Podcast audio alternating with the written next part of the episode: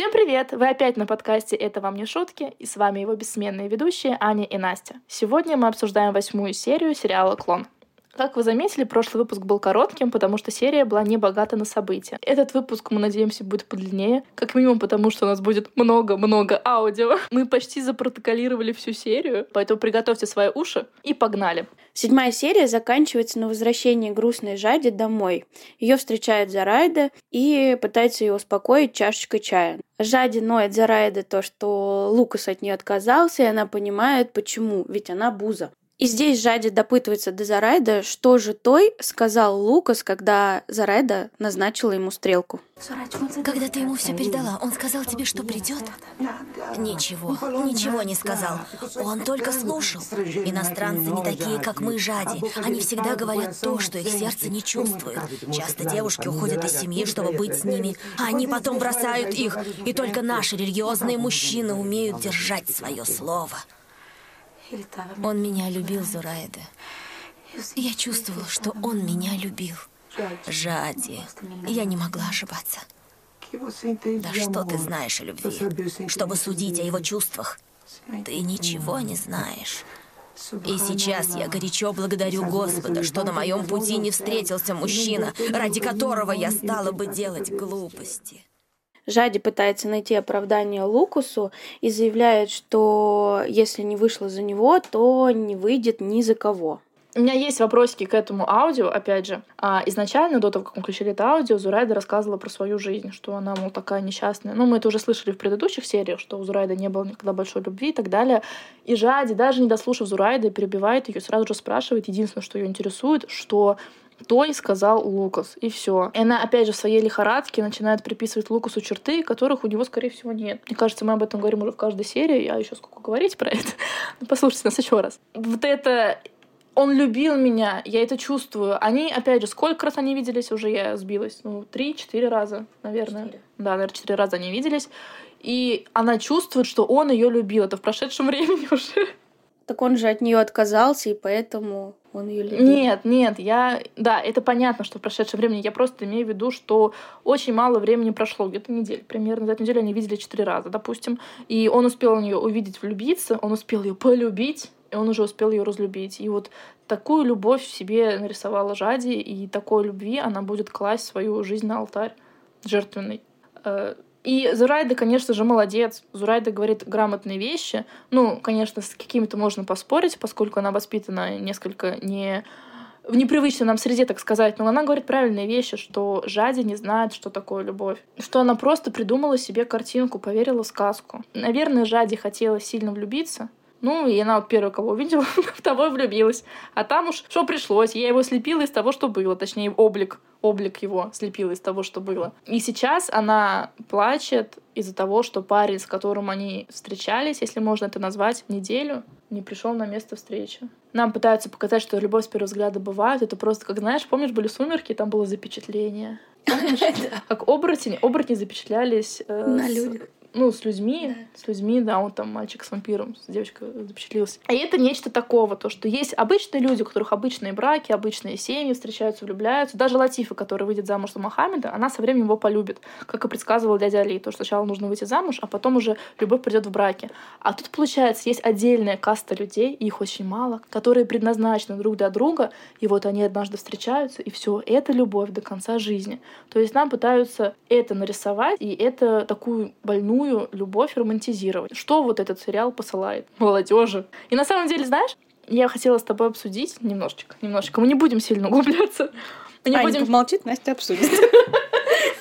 Мы росли на мультиках Диснея. Их я люблю безумно, но с современной точки зрения они учат каким-то неправильным истинным девочек, что вот нужно быть красивой, нужно быть принцессой. Может быть, обязательно принцессой, может быть, просто красивой молодой, и ты обязательно встретишь своего принца, кем бы ты ни была. Получается, мы смотрели «Клон», мы смотрели все эти фильмы, там «Титаник» тот же самый. Да и любой, наверное, фильм назови, особенно 90-х годов, до начала 2000-х, всегда есть какая-то история любви исключительных людей, которые вот только друг друга встретили, И только такая любовь возможна. И вот поэтому девочки, а потом и взрослые женщины э, ждут такого вот Лукаса, такого вот принца Чармин, как он называется по-русски, не помню. Ждут его, что вот он придет, и только тогда возможна любовь, когда искра, буря, безумие, и вы друг друга чувствуете любовь чувствуете любовь друг друга, но на самом деле нет. Надо ждать своего Шрека, да, определенно.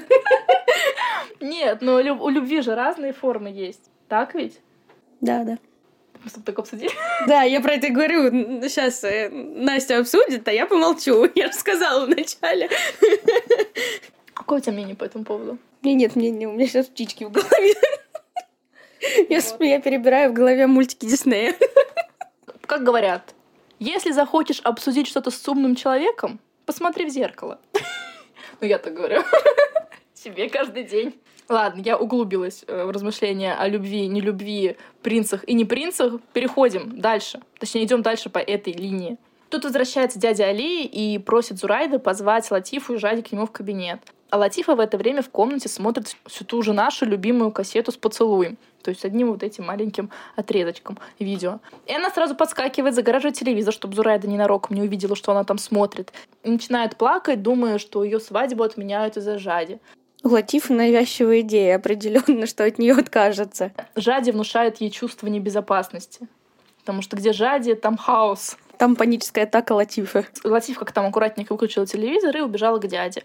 А Зурайда, ну она же тоже не дурочка, она прекрасно видела, что там э, Латифа жмется и загораживает экран. Она включает телевизор, увидела поцелуя и так, знаешь, благосклонно улыбнулась. А в своем кабинете Али начинает стращать Жади. Давайте послушаем. Если бы я точно следовал закону, тебе полагались бы сто ударов кнутом. Да, сеньора. Сто ударов. Это наказание, полагающееся за грех сладострастия, харам сладострастия. Я виноват в том, что ты оказалась так далека от нас. Я должен был, согласно обычаю, забрать тебя, когда умер твой отец. Ты должна была воспитываться здесь, в семье твоего отца. Но я уступил твоей матери, которая плакала и просила оставить тебя с ней в Бразилии. Я уступил, а твоя мать ничему тебя не научила. Моя мама была очень религиозной женщиной. Если бы была, то не назвала бы тебя Жади. Так получилось, что когда она меня ждала... Я знаю, знаю. Она увидела камень и спаслась от молнии, которая ударила в то место, где она сидела. Я знаю, какая глупость. Судьба человека тесно связана с именем, которым он наречен. Твой отец не должен был потакать этому капризу. Тебя должны были назвать Хадижа. Хадижа была первой женой пророка. Тут досталось всем. И отцу, и матери Жади, и самой Жади. Мне интересно, почему мать тогда сама не переехала в Марокко. То есть получается, если мы откатимся в первую серию, там мать Жади говорила, что они когда-нибудь разыщут родственников ее отца и переедут жить в Марокко. Но получается, после смерти отца Жади сам Али связывался с матерью. Та просила оставить Жади в Рио с мамой. Да почему-то мама сразу не уехала в Марокко к дяде. То есть я не думаю, что там одна женщина меньше, одной больше в его доме. Конечно же, он привез бы ее с матерью. В чем проблема? Тут немножко непоследовательно сценаристы. В комнате появляется Латифа. Али сообщают, что Латифа и Жади выходят замуж вместе в конце этой недели. И говорит, что Жади ошиблась по неведению, и не нужно ее за это наказывать. И ее нужно срочно выдать замуж после того, как она целовалась с иностранцем, ну, чтобы себя этот позор убрать побыстрее. Да, Али тут говорит, что она скоро вступит в семью мужа, который не будет проявлять такое понимание к ней, как он. А какое понимание он к ней проявлял, если Жади тут живет неделю? Он ничему не научил, а уже сплавляет ее в чужой дом, где она, скорее всего, не будет себя вести покладисто. То есть она, опять же, навлечет позор. Она же из его семьи выходит. Но он же не забил ее камнями за эти поцелуи, а он в семью отдает, в какую хорошую, где там золото целый мешок купили. Так а если Саид ее забьет камнями, когда Жади будет Но такие это выкрутасы? уже не его проблемы. Но она же его семьи. Ну, мы дальше по, по, по сериалу увидим, чьи это будут проблемы и самоудалится ли дядя Али из жизни Латифы и Жади. Жади спокойно воспринимает эту весть, что она выходит замуж в конце недели, но в комнате уже начала орать Зурайда, что замуж она не пойдет, и достает телефон, начинает набирать. Зурайда перепугала, что опять Лукасу, но это было еще хуже, потому что она решила позвонить Саиду. И давайте послушаем, зачем она это сделала. Алло? Алло? Будьте добры, мне нужно поговорить с Саидом. Это вы? С вами говорит Жади, ваша невеста. Это ты? Мне хочется с тобой познакомиться. Я не хочу вас обманывать. У меня есть дефект. Когда я была маленькой, на меня прокинули кипящую воду, обварили все тело. Я вся в отметинах, в шрамах. Они ужасные, страшные. Кроме того, у меня нет зубов. Я ношу челюсть, которая все время выпадает. И из-за этого я не могу смеяться. Я вас предупреждаю, потому что знаю, что вы заплатили за меня большие деньги. Я не хочу, чтобы вы потом обвиняли меня в обмане. Так что я вас предупредила. Я, я не понимаю, на что рассчитывала Жади, потому что, наверное, встаную челюсть и какие-то отметины, это же можно проверить просто на раз. Но это, наверное, была последняя судорога перед неминуемой казнью, неминуемым замужеством. Теперь Саид впадает в истерику и говорит, что ему достался бракованный товар, и что и Мухаммеду подсунули тухлую рыбу. Мухаммед тоже начинает стенание. Мухаммед обвиняет Назиру и говорит, то если бы она не хотела стать четвертой женой Али, не сосватывала бы им таких плохих невест. И давайте послушаем ответ Назиры. Ты хотела породнить нас с той семьей, потому что влюбилась в дядю Али. Хочешь стать четвертой женой? Неблагодарный клеветник! Я вас обоих вырастила, воспитала. Меня тоже обманули. А вы разговариваете со мной в таком тоне, хотя я посвятила вам всю свою жизнь. Никогда не думала о личном счастье, думала только о вашем благополучии. Моя жизнь была очень печальной. Я думала только о вас. У меня не было личного счастья. Я сказал... Ты сказал, что я тебе враг, что я тебе желаю зла, тебе и Саиду, что специально выбрал для обоих негодных невест. Я бы могла удачно выйти замуж, быть первой женой у миллионера. Я была красавицей, у меня было много женихов. Хватит, Назира! Я могла сбежать, когда умерла наша мама, и найти приют в гареме. Лучше жить в гареме, чем здесь, страдая от черной неблагодарности. Вы неблагодарные! Это нужно взять в доп. материалы, потому что все женщины должны уметь так ругаться. Назира скатилась от миллионера в гарем. Неважно, лишь бы быть женой. Опять же, я буду занудой и душнилой, но мы возвращаемся там на несколько серий назад, когда Саид рассказывал, как он воспитывался и где он воспитывался. Он воспитывался, во-первых, в Сан-Паулу, в Бразилии, сознательную свою жизнь, и в Испании в доме дяди. Мы тогда не поняли, где было место Назира в воспитании братьев. И сейчас я тоже не понимаю, почему она не могла выйти замуж если у них большая семья, и, в принципе, а, и Саида, и Мохаммеда могли там, не только могли, а и взяли на попечение родственники. Что, в чем была проблема выйти замуж за миллионера или хотя бы на худой конец отправиться в гарем? По сценарию она должна быть грустной, обиженной женщиной. Просто при характере Назиры такой не верится. Хотя, может быть, это и сделало ее такой. После этого Саид начинает грозиться, что сорвет с головы тюрбан Али и растопчет на Медине. Мохаммед же причитает, что разорился, покупая золото, и немедленно ни секунды бегут в дом Али. Али тут не уступил Ларе Назире в эмоциональности. Начинает кричать, орать, что они обвиняют его в клевете. Ему сказали, что Жади сама позвонила. И дядя Али приказывает привести обеих вниз. Сайд говорит, ничего мне не надо, деньги верните, вообще забудьте про наши уговоры. Невесты нам ваши бракованные не нужны, и дел мы с вами иметь не хотим. И Назир оставляет, даже если это ложь, но Жади позвонила Саиду явно в яром нежелании выходить замуж за Саида, и это уже о многом говорит, даже если она идеальна и безупречна. Саид согласно кивает на слова Назира, но тут спускаются девушки. И у Саида просто в забу дыхание сперло при взгляде на Жади. Он моментально придумал возвращать деньги. Ну, типа, шалость и шалость. Ничего страшного. Говорит, пусть Назир осмотрит девушек, и если все окей, то соглашение остается в силе. Жади в комнате разделась, просто супер недовольным лицом. Назир начала ее осматривать вплоть до зубов, как лошадь на базаре. А Зарайда в это время приговаривает. Девушка идеальна. Никогда не была у зубного, у нас только хорошие зубы. То есть ее реально осмотрели как лошадь, пришли к хорошему заключению, но и Латифе тут досталось.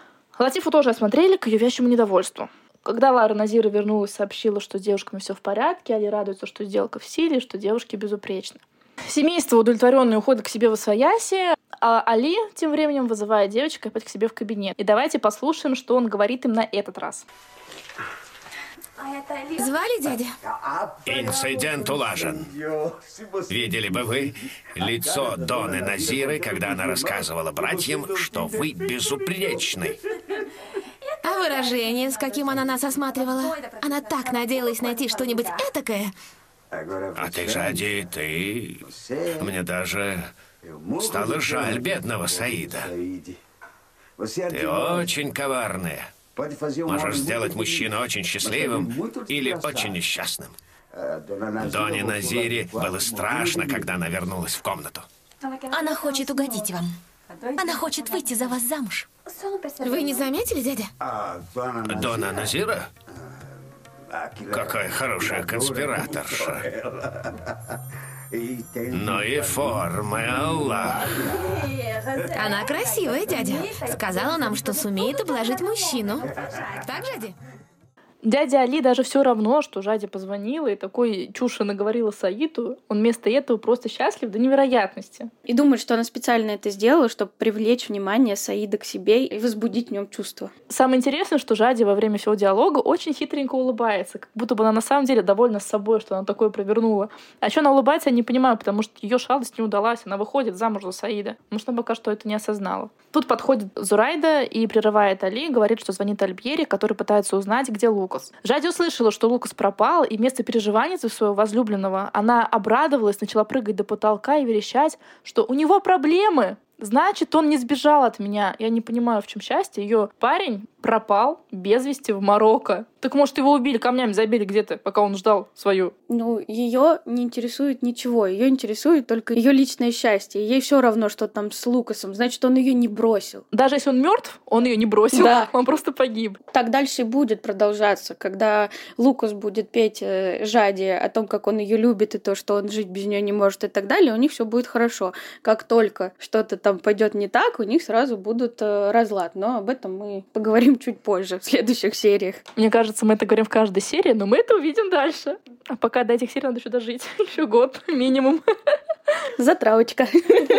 После вот этих подпрыгиваний до потолка она в эйфории попросила Зарайда погадать ей на кофейной гуще. Зарайда сначала была очень против, потому что это против Корана, но потом все-таки согласилась. И тут Латифа кричит, Зарайда, а где кассета с футболом? Зарайда говорит, я ничего не знаю, ничего не видела. А куда она ее дела? Себе будет сама пересматривать. Думаешь, так, да? Она поэтому так улыбалась загадочно. Позже Зурайда гадает Жади на гуще. Давайте послушаем это предсказание, которое будет преследовать нас до конца сериала. Говори, Зурайда, говори, что ты видишь. Любовь длится всю жизнь. Всю жизнь эта любовь будет радостью, которая скрасит твою печаль. И будет печалью, которая дополнит твою радость. Значит, мы будем вместе. Сурайда, это моя судьба. Я поняла это сразу, как только увидела его. Как странно. Что? Жади. Два раза в жизни ты встретишься с этим человеком. Но для тебя время пройдет, а для него нет. Как это? Как это так? Не знаю. Но здесь именно так. Вы встретитесь в разное время. Как встречаются две реки. Прошлое и будущее встретятся вместе. И ты сможешь решить, идти ли назад, или двигаться вперед. Зурайда, я не понимаю, что ты говоришь. Наверное, нам не нужно понимать. Потому что в первый раз в жизни я сама не понимаю послания, которые читаю. Но все именно так. Ну, ты же сказал, что наша любовь будет длиться всю жизнь. Тогда как же... Это не значит, что вы всю жизнь проживете вместе. Я тебе сказала, что жизнь столкнет вас дважды, потому что сначала вы потеряете, а потом найдете друг друга. Зарайда, хватит. Не хочу больше слушать. Это глупость и чушь. Если бы Зурайда жила в наше время, и у нее был бы Инстаграм, она бы там сколачивала просто миллионы. Чего она гадала? Как она вообще-то в чашке прочитала? Для него время пройдет, для нее время не пройдет, и они встретятся, пересекут. Как это можно было увидеть в маленькой чашечке? Каким образом она этот ребус смогла разгадать? Она сама не поняла, что несет. Там же якобы чаинки складываются в какие-то картинки, и по этим картинкам они предсказывают будущее. Там чашечка для эспрессо. Ну, не для эспрессо, для, для американо. Ну, крошечная чашечка. Что там за комикс? комикс жизни Жади, и как так сложились картинки, что она смогла прочитать, что для нее время пройдет, а для него не пройдет, и витали по тексту. Она же реально, она же сама не поняла, что она говорит. И Жади тоже ничего не поняла. Жади разозлилась, сказала, что Зурайда несет всякую ерунду, чтобы Жади отказалась от Лукуса. Но она никогда не откажется. Вскочила и убежала. Здесь мы прощаемся с Жади и Зурайдой в этой серии. А мы возвращаемся к Ларе Назире, Саиду и Мохаммеду. Они идут домой, и по пути Лара Назира выносит им мозг и стоит на своем, что на таких девушек жениться не нужно. Есть много куда более дешевых и приличных. Давайте послушаем. Вам обоим не стоит жениться. Есть более дешевые девушки, которые подойдут вам больше, чем эти две. Замолчи, Назира. Моя невеста тут ни при чем. Это была шутка, ребячество. Я тоже так думаю. Это не ребячество. Это поступок бесстыдной женщины. Как она посмела так с тобой обращаться? Если она вытворяет такое сейчас, представляю, что будет, когда она станет старше. Назира, я научу ее, как со мной обращаться. Он прав, Назира. Девушка еще очень молода. Саид быстро приведет ее в чувство, и она будет делать то, что он прикажет. Судя по тому, что я видела сегодня, скорее она сделает из Саида то, что ей надо. Ничего хорошего не выйдет из брака, в котором командует женщина. А чем командует? Саид, да ты растекся как мороженое, когда она вошла в комнату. Это был позор. На глазах у всех растерялся. Ловко она тебя обвела. Она прекрасно знала, что ты растерян. Она поняла, что ты из себя представляешь. Назира, никто мной не командует. И уж, конечно, не женщина. Она смотрела на тебя свысока, как смотрит верблюд. Я согласился. Потому что либо я соглашаюсь, либо уезжаю в Бразилию без жены. В этом отрывке Назира предсказала просто всю семейную жизнь Саида. То, что Жади прогнет его как ей надо и вылепит из него, что ей нужно, даже если ему это будет не нравиться. Оказалось, что Лара Назира была категорически против того, чтобы молодые люди искали себе жен в Рио, даже мусульманок, но, говорит, умудрились найти испорченных даже в самой лучшей семье Марокко. Назира не отпускала тему Жади, спрашивает, а вы думаете, она вообще девственница? Потому что у нее интуиция подсказывает, что, возможно, нет. Мужчины сразу встрепенулись. А что? Говорят, что не женится, пока не получит доказательств. И Назира резонно замечает, а где гарантия, что вот такая нечестивая женщина не будет изменять после брака? И тут же спрашивает, а обрезаны ли жади? Вы вообще интересовались? Говорит, всем известно, что в женщине гораздо больше страсти, чем в мужчине. И я так понимаю, для этого нужно обрезать и укращать их либидо. И я тут такая думаю, что? А Латифа обрезана, по ее мнению, раз она живет на Востоке. Аназир обрезана. Я не буду углубляться, что такое обрезание, потому что я думаю, что большинство знает либо догадывается, но это не к месту, наверное, в этом подкасте. Вдруг вы едите. Но погуглите. Это варварская операция, которая калечит женщину и которая запрещена в восточных странах на самом деле. Но, тем не менее, по подсчетам ЮНИСЕФ, не менее 200 миллионов женщин, ныне живущих, принесли эту операцию. И причем 44 миллиона. Из них девочки до 15 лет. Просто вдумайтесь, 200 миллионов женщин, и из них 44 миллиона — это девочки, подростки. Ну и поскольку такие операции запрещены и выполняются чаще всего подпольно, огромное количество женщин от нее, конечно же, умирает. Поэтому фу такой быть Лара Назира. А теперь немножко погрустим, и мы переносимся в Рио, в квартиру Иветти. Львеночек в объятиях Иветти э, слышит, как звонит телефон, но говорит, что для него никого нет и трубку брать не нужно. Это звонила Далва, которая пытается найти Дьогу. Далва названивает Иветти, э, названивая Иветти, приговаривает, что та шлюха, и кладет трубку. И в этот момент раздается дверной звонок. В дом Ферасов приехала полиция. И бестактно сообщают, что вертолет разбился. Далва спрашивает, где Дьогу, а те ей говорят, что, возможно, он на том свете. И нужно опознать. Далва вся в слезах и шоке, едет с полицией, э, не хочет верить, что это Дьогу. Приезжают на место, Далве показывают труп, она его опознает, пытается его обнять, но ее уводят. В это же время Альбьери сидит дома, смотрит телевизор, и в новостях уже передают про катастрофу и сообщают, что на вертолете был Диогу Феррас. Альбьери горестно завопил, подошел к Эдни, лег не на колени и начал плакать. На самом деле это очень тяжелая серия, и вот тяжелая эта линия, которую мы сейчас описываем, потому что актеры справились просто, просто великолепно. И на самом деле веришь, я когда записывала, делала конспект, у меня даже слезы потекли, и сейчас мурашки бегут, потому что, как вот Альбьери закричал, э, Диогу ему был как сын, которого никогда не было. Даже пошел к Эдне искать сочувствие, хотя Альбери это не свойственно. Через какое-то количество времени Леонидас наконец-то приезжает домой от Эти, весь счастливый, выходит из дома. Там встречают его Эдна, Альбери, Лабату, это новый персонаж. Он хороший друг Леонидаса и работает у него на фирме юристом. А также были Жулио и Симона. Он сначала не понял, спрашивает, а что за праздник? Но по серым лицам понимает, что что-то случилось. Эдна говорит, чтобы он мужался. Леонидас, конечно же, сразу распереживался и подумал про сыновей. В первую очередь он подумал, что что-то с Лукасом, потому что это еще в Марокко и вообще непонятно, давно не связывался.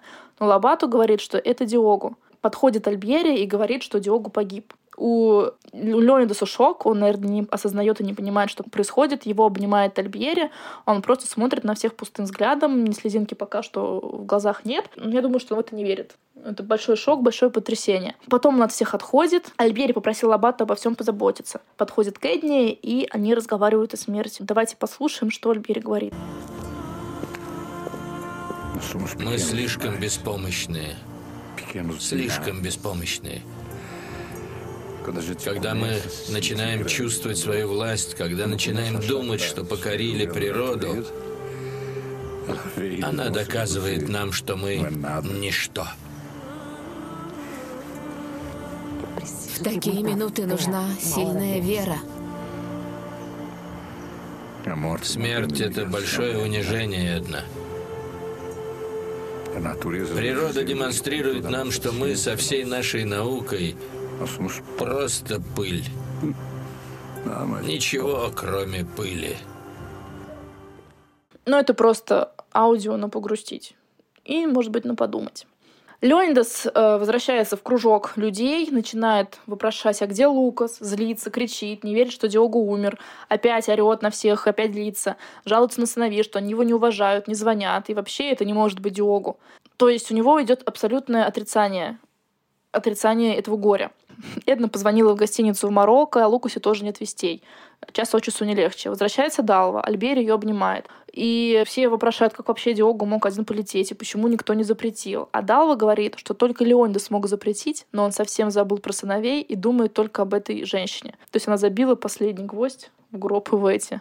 Но возвращаемся к Иветте, которая хвастается своей подруге Лауринде подарками львеночек. Такая счастливая, что готова послать всем своим бывшим женихам цветы и сказать спасибо за то, что ушли с ее дороги. Она любит только львеночка и любила его даже если бы у него ничего не было. Но хорошо, что он миллионер. Повезло. Говорит, что на Диогу ей наплевать, что она его подставила, она его уделала, и пусть катится к черту. Тут в квартиру Иветти приходит ее другая подруга Норма и говорит, что Диогу разбился на вертолете. Иветти в шоке. А теперь немножко отвлечемся и посмотрим, что происходит в Танзале. Под звуки саксофона э, Деуза танцует с Эдвалду. Тот, как обычно, покоряет сердца всех женщин в округе. Деуза, естественно, все это видит и пытается вскрыть ему вены. Фигурально. Ну да. А, и тут в Танзале появляется друг Эдвалда из э, его родного города Пари. Э, друг зовут Северина. Они обнимаются, обмениваются парой дежурных фраз, но Деуза делает ему замечание, мол, а поинтересоваться, как там твои дети. Северин тут ему выдает. Какие дети? Деуз начинает кричать, что Эдвалду обманщик, но тот, как учила нас Жади, показывает в сторону, все отвлекаются, и он исчезает. Северина и Деуза начинают общаться, и тот рассказывает Деузе, что Эдвалду бесплоден, и об этом знает весь их город Пари. А извини, а как это происходило? Что все знают, что Эдвалду бесплоден? Он справку всем показал. Не знаю. Он говорит о том, что они ходят. Он ходил по больницам и каждый раз оттуда возвращался, типа, с грустным лицом. То есть у него уже была какая-то президентка на рождение да. детей, и он всем сообщал, что у него проблемы. Хорошо. Все, запомнили. То есть нет ничего личного в городе Пари. Да, да. Деуза находит Эдвалду, и здесь давайте послушаем, как она расторгает помолвку с ним. Иуда, предатель, негодяй, паразит без роду и племени. Ты с ума сошла! Уважай заведение! Мерзавец, мошенник! Мы в общественном месте! Я с тобой покончу. Ты обманывать меня вздумал. Не сбежишь, не сбежишь, подлец, негодяй! Эдвалду! Эдвалду! Деуза накидывается на Эдвалду с кулаками и обвинениями, а того волнует, что та порвет ему рубашку. И вот скажи, что Деуза тут не права. На самом деле он ей внушал все это время, пока она бегала по врачам, что это в ней проблема, а не в нем. Он знает, как она сильно хочет детей, и в то же время он своей любимой женщине позволяет думать, что это она бесплодна, а с ним все тип-топ. Козел. Но он, видимо, научен горьким опытом, раз весь его родной город знает про то, что он бесплоден. Видимо, ни одну невесту он уже перебрал. Ну, не знаю, конечно, совершенно ужасная позиция. Ужасный Эдвалду, беспринципный, без каких-то моральных ценностей. И я не понимаю, почему Деуза в него так вцепится. И в дальнейшем также будет то с ним встречаться, то расходиться. Зачем он ей нужен? Она, она, ну вы же ее видели, она потрясающая красотка. И вы видели Эдвалду. Ну что, что вообще может быть общего между этими людьми? Део закидает в него туфлю и сказала, что похоронит его, присыплет землей, попрыгает сверху и кинула в него кольцом и порвала с ним. И молодец, Деуза. Правильно сделала. Ну а что происходит с Лукасом? Ничего с ним не происходит, он все так же лежит в шатре бедуинов, и ему мерещится брат. На этом его линия в этой серии заканчивается. А в следующей серии мы узнаем, как найти человека без СМС и регистрации, чем отличаются традиции от обычаев и как правильно молиться Богу, чтобы желание исполнилось. Подписывайтесь на наш телеграм-канал «Это вам не шутки», где мы каждой серии выкладываем дополнительные материалы. И не переключайтесь. Всего вам доброго. Пока-пока. Чу!